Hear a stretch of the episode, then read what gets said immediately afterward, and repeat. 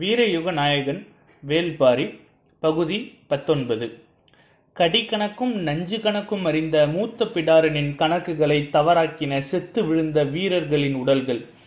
பாம்புகள் முள்நகரும் என்று மட்டுமே அறிந்த பிடாரனின் அறிவை பொய்ப்பித்தது செம்மண்ணொளி.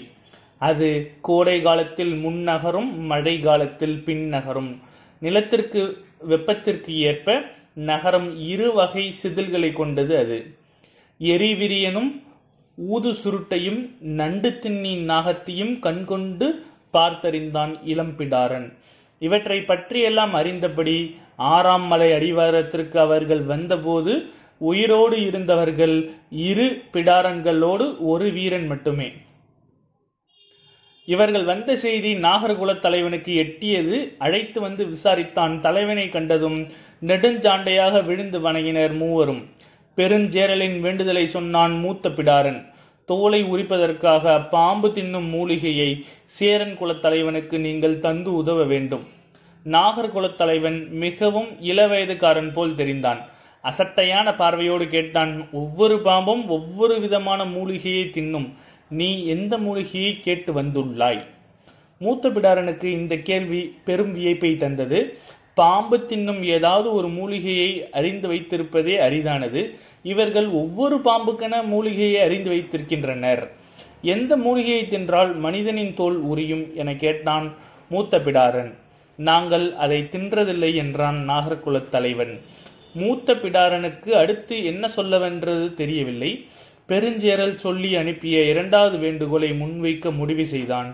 கொண்டு வந்த கோணிப்பையில் இருந்து வெண்ணிற துணி ஒன்றை எடுத்து நாகர்குலத் தலைவனை நோக்கி நீட்டியபடி, இந்த துகிலை புணரும் நாகங்கள் மீது போத்தி எடுத்து தர வேண்டும் என்றான். நாகங்கள் புணர்கையில் அவர்கள் மீது போத்தப்பட்ட துணியால் மனிதனுக்கு நீடித்த ஆயுளும் அதிர்ஷ்டமும் கைகூடும் என்பது வடதேசத்து முனியின் வாக்கு. அதனால்தான் இதை கொடுத்து அனுப்பினான் பெருஞ்சேரல். நாகங்கள் புணர்வதை கண்டவர் யாரும் இல்லை என்றான் நாகர்குலத் தலைவன். நாகங்கள் பின்னி கிடப்பதை ஊரெங்கும் மக்கள் பார்த்துகின்றனர். நீங்கள் பார்த்ததில்லை என்பது நம்பும்படியாக இல்லையே என்றான் மூத்த பிடாரன். நாகங்கள் பின்னிக்கொள்வது அவற்றின் காதல் விளையாட்டு. அதை எல்லோரும் பார்க்கலாம். ஆனால் நாகங்கள் புணர்வதைத்தான் யாரும் பார்க்க முடியாது. இவை இரண்டும் வெவ்வேறு வகையான செயல்கள் என்பதை இப்பொழுதுதான் மூத்த பிடாரன் கேள்விப்படுகிறான். நாகர்குலத் தலைவன் சொன்னான், நாகத்திற்கு காமம் பெருகும் காலத்தில் மெல்லிய நீர் ஒன்று உடலெங்கும் ஊறி அதன் கண்களை மறைக்கத் தொடங்கும். மனிதரை போல அதற்கும் காமம் கண்களை கட்டும். அதற்குரிய மூலிகையை தின்ற பிறகு நாகம் தனது மூக்கு நுனியின் வழியில் அந்த நீர்த்தோலை கழற்றத் தொடங்கும். கண்களின் மேல் படர்ந்த காமத்திரை அகற்றும்.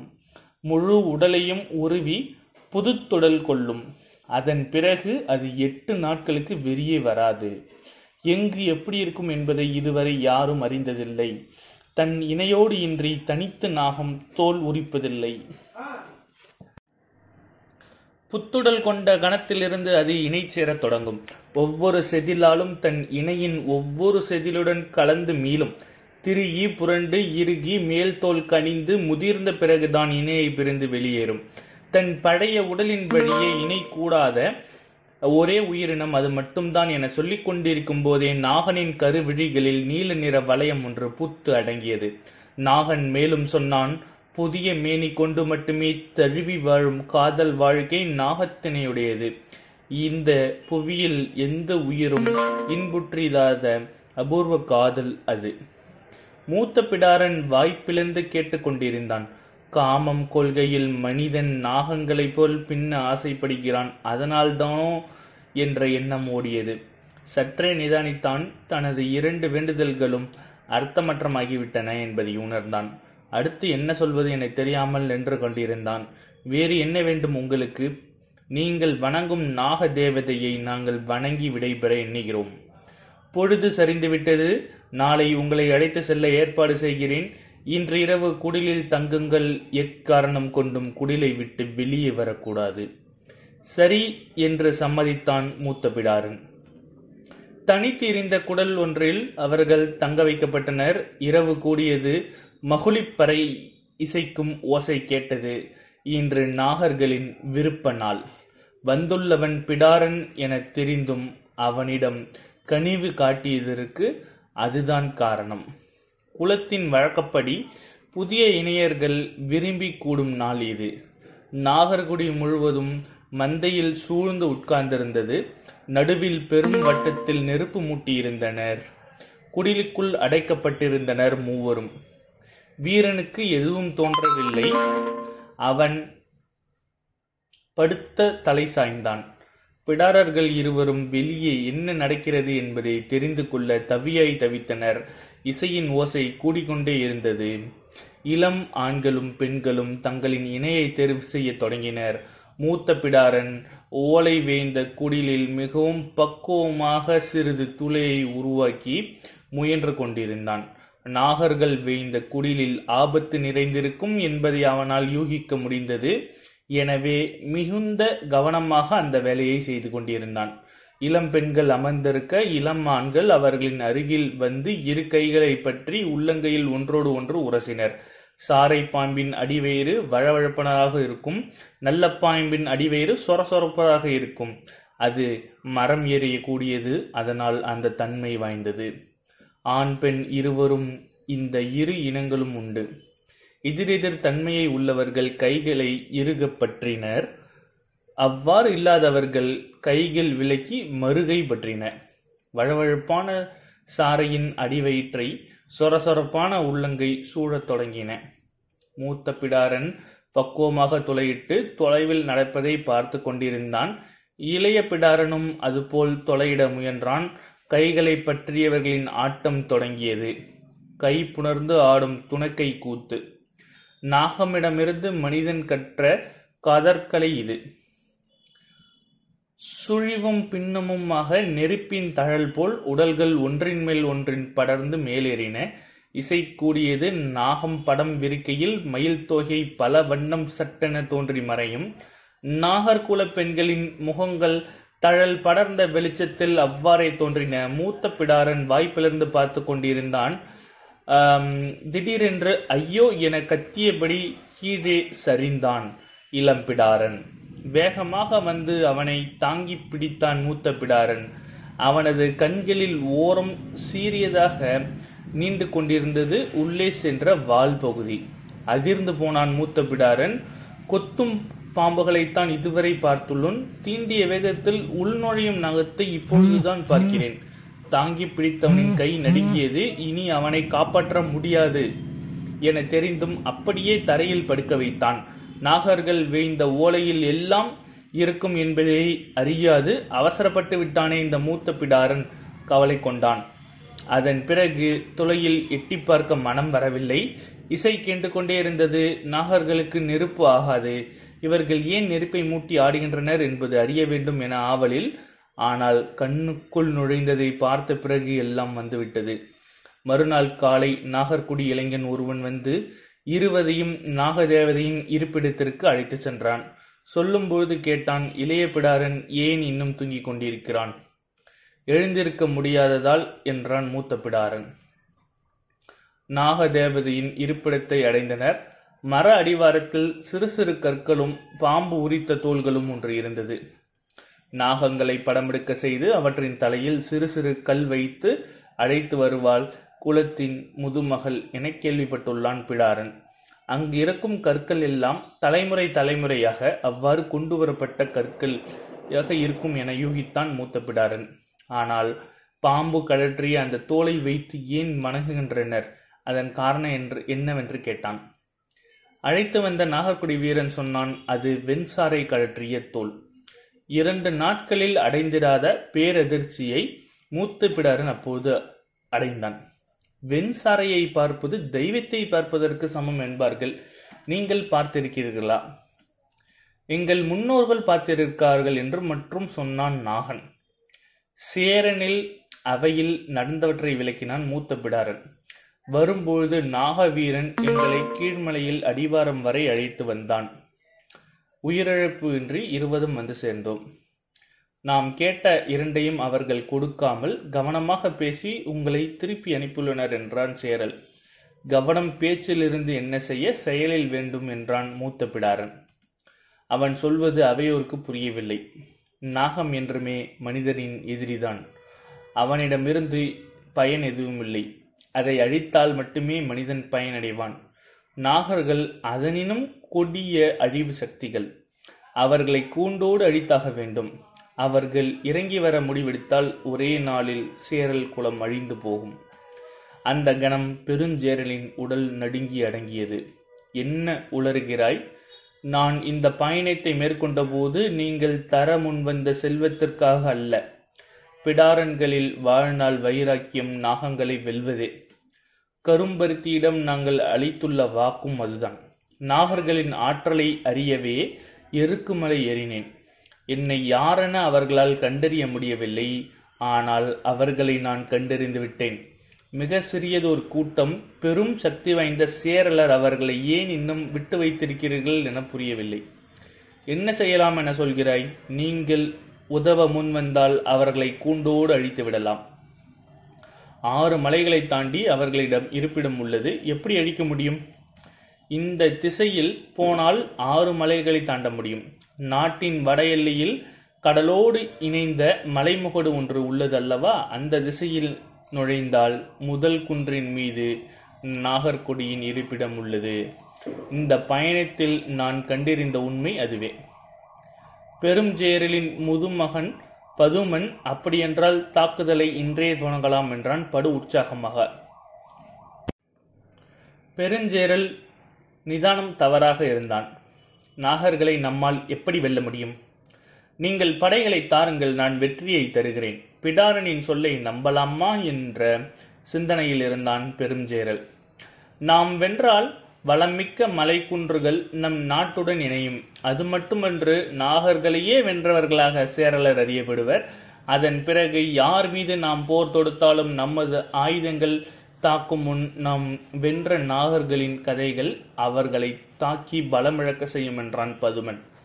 பெருஞ்சேரல் மூத்த பிடாரன் பார்த்து கேட்டான், படைகள் எப்போது புறப்பட வேண்டும்? எனக்கான ஆயுதங்களை நான் சேகரிக்க சில மாதம் ஆகும். அதன் பிறகு புறப்படலாம். வடதிசை மலைமுகட்டில் அடிவாரத்தில் சேரலர் படை அணிவகுத்து நின்றது. தளபதி 2 நிலைகளாக படைகளை நிறுத்தியிருந்தார்.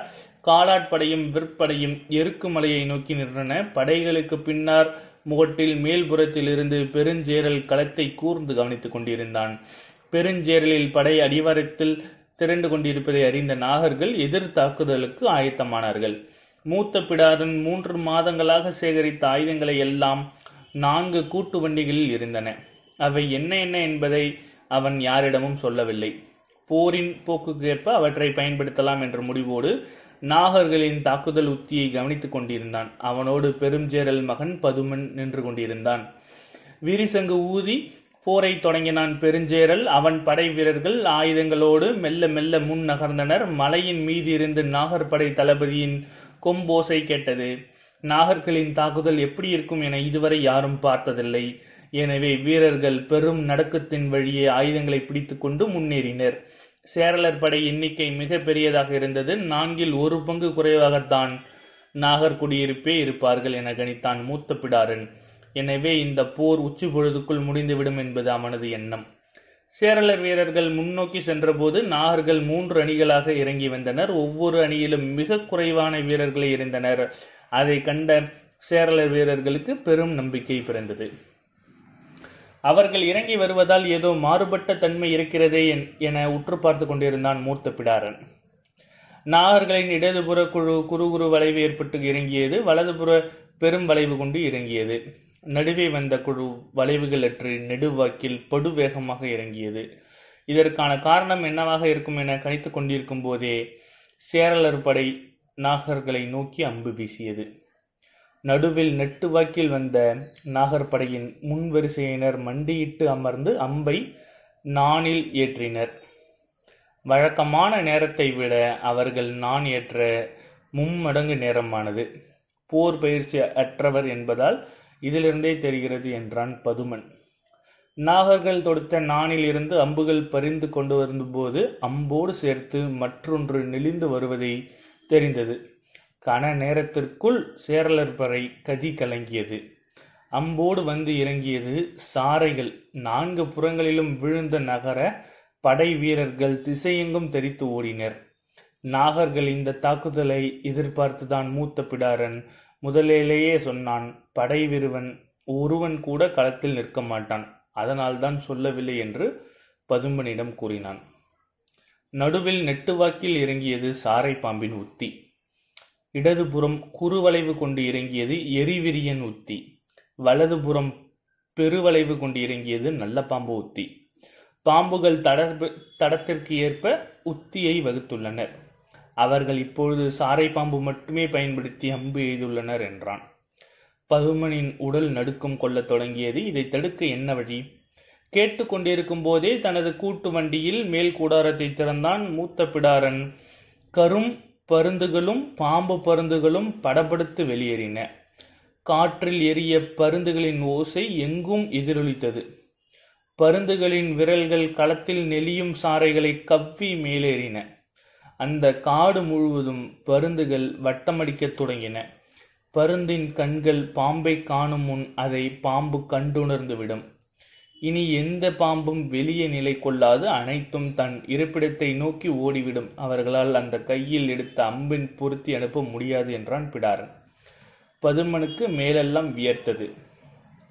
பிடாரனின் இந்த உத்தியை எதிர்பார்த்து இருந்தவனைப் போல நாகர்கோல தளபதி குறுஞ்சிரிப்பு ஒன்றை உகுத்தான். முகட்டின் பின்புறம் நிறுத்தப்பட்டிருக்கும் அடுத்த படைப்பிரிவை முன் கறந்து வர சொன்னான்.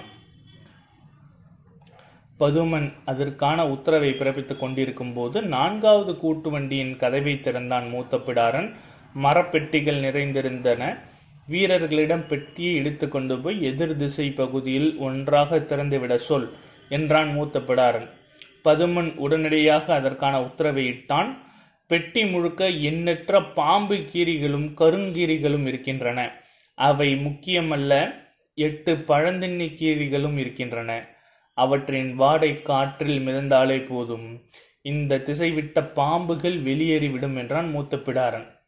சேரலர் படை மறுமுறை அணிவகுத்தது. இப்பொழுது பின்வரிசையில் கம்பீரமாக நிலை கொண்ட யானைப்படை, அதற்கு முன்னால் விற்படை, காளான்படை அணிவகுத்தன.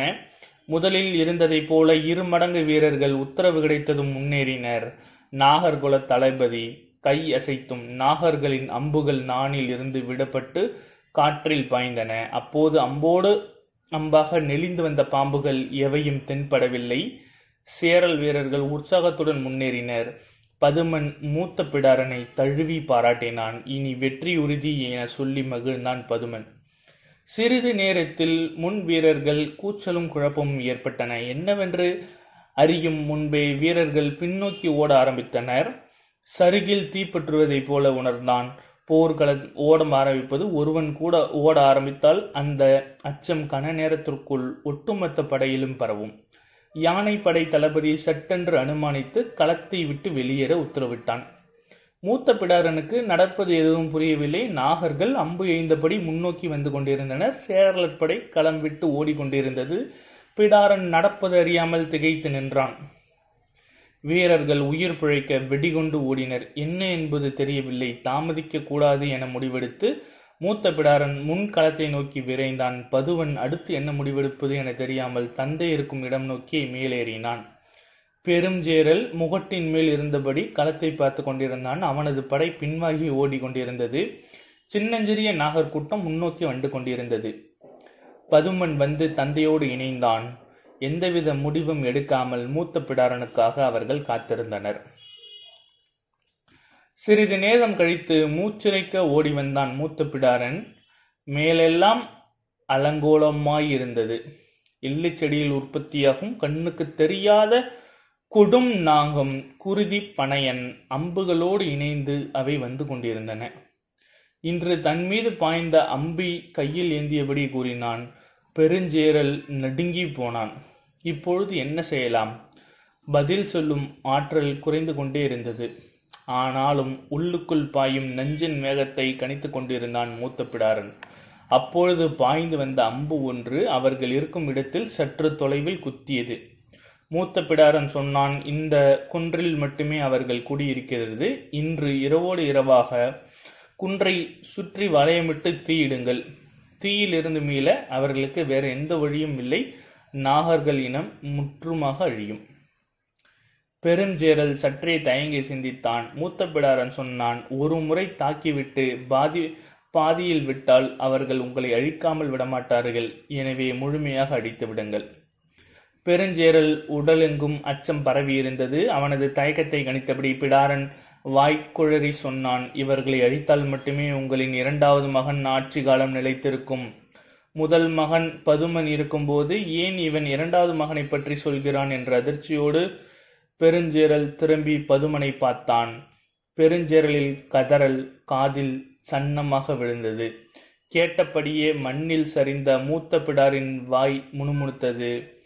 ஒரு முழம் அளவில் கிளைகளில் தொங்குபடியே வாய்ப்பிழந்து இருக்கும் மனிதனை கண்டால் தாவி கடிக்கும் உச்ச நஞ்சு கொண்ட பச்சிலை விரியன் சிறிது நேரத்திற்கு முன் பாய்ந்து வந்த அம்பில் விலகி தாவி பதுமனின் தொண்டையை கவ்வியது. வாயில் நுரை தள்ளியபடி இருந்தது. ஆனாலும் மூத்த பிடாரனின் உடலில் இருந்த நஞ்சுமுறி மருந்துகள் அவனை விரைவில் சாக விடவில்லை. அன்று இரவு எருக்கு மலையை சுற்றி தீமூட்டப்பட்டது. மூத்த பிடாரனின் கண்முன் எருக்கு மலை முழுமுற்றாக எரிந்தது. அதன் மஞ்சள் வெளிச்சத்தில் நாகர்கள் துடிதுடித்து செத்தனர். நாகர்களின் அழிவோடு பிடாரன் வாழ்வு முடிந்தது. கதையை கேட்டுக்கொண்டிருந்த கபிலருக்கு உயிர் உறைந்து விடுவது போல் இருந்தது. ஆனால் கதையை விட அவரை உலுக்கியது கண்ணுக்கு முன்னால் காணும் நெருப்பு அணைந்த பிறகு கங்குகளின் மீதுதான் இறங்குவார்கள் என்றுதான் அவர்கள் நினைத்து கொண்டிருந்தனர். ஆனால் புதிதாக இரண்டு காதல் இணையர்கள் புணர்ந்து ஆடியபடி நெருப்பை நோக்கி நகர்ந்தனர். நெருப்பில் அனலில் நின்று பாடப் போகிறார்கள் என கபிலர் நினைத்து கொண்டிருக்க போதே அவர்கள் எரியும் நெருப்புக்குள் நுழைந்தனர். கபிலருக்கு குருதி ஆட்டமே நின்று விடுவது போல் இருந்தது. மனிதர்கள் உயிரோடு நெருப்புக்குள் இறங்குவதை கண்களால் காண முடியவில்லை. நெருப்புக்குள் இறங்கியவர்கள் சுழன்று கைகளை வீசிய போது உள்ளிலிருந்து தீப்பொறிகள் நான்கு புறங்களிலும் தெரித்தன. அவர்கள் ஆடுகின்றனா இல்லை எரிகின்றனாரா என்று புரியாத நிலையில் கண்ணிமை செருக மயங்கி சரிந்தார் கபிலர். பரம்பின் குரல் ஒலிக்கும். அடுத்த அத்தியாயத்தில் சந்திப்போம். உங்கள் டாக்டர் VSR உடன்.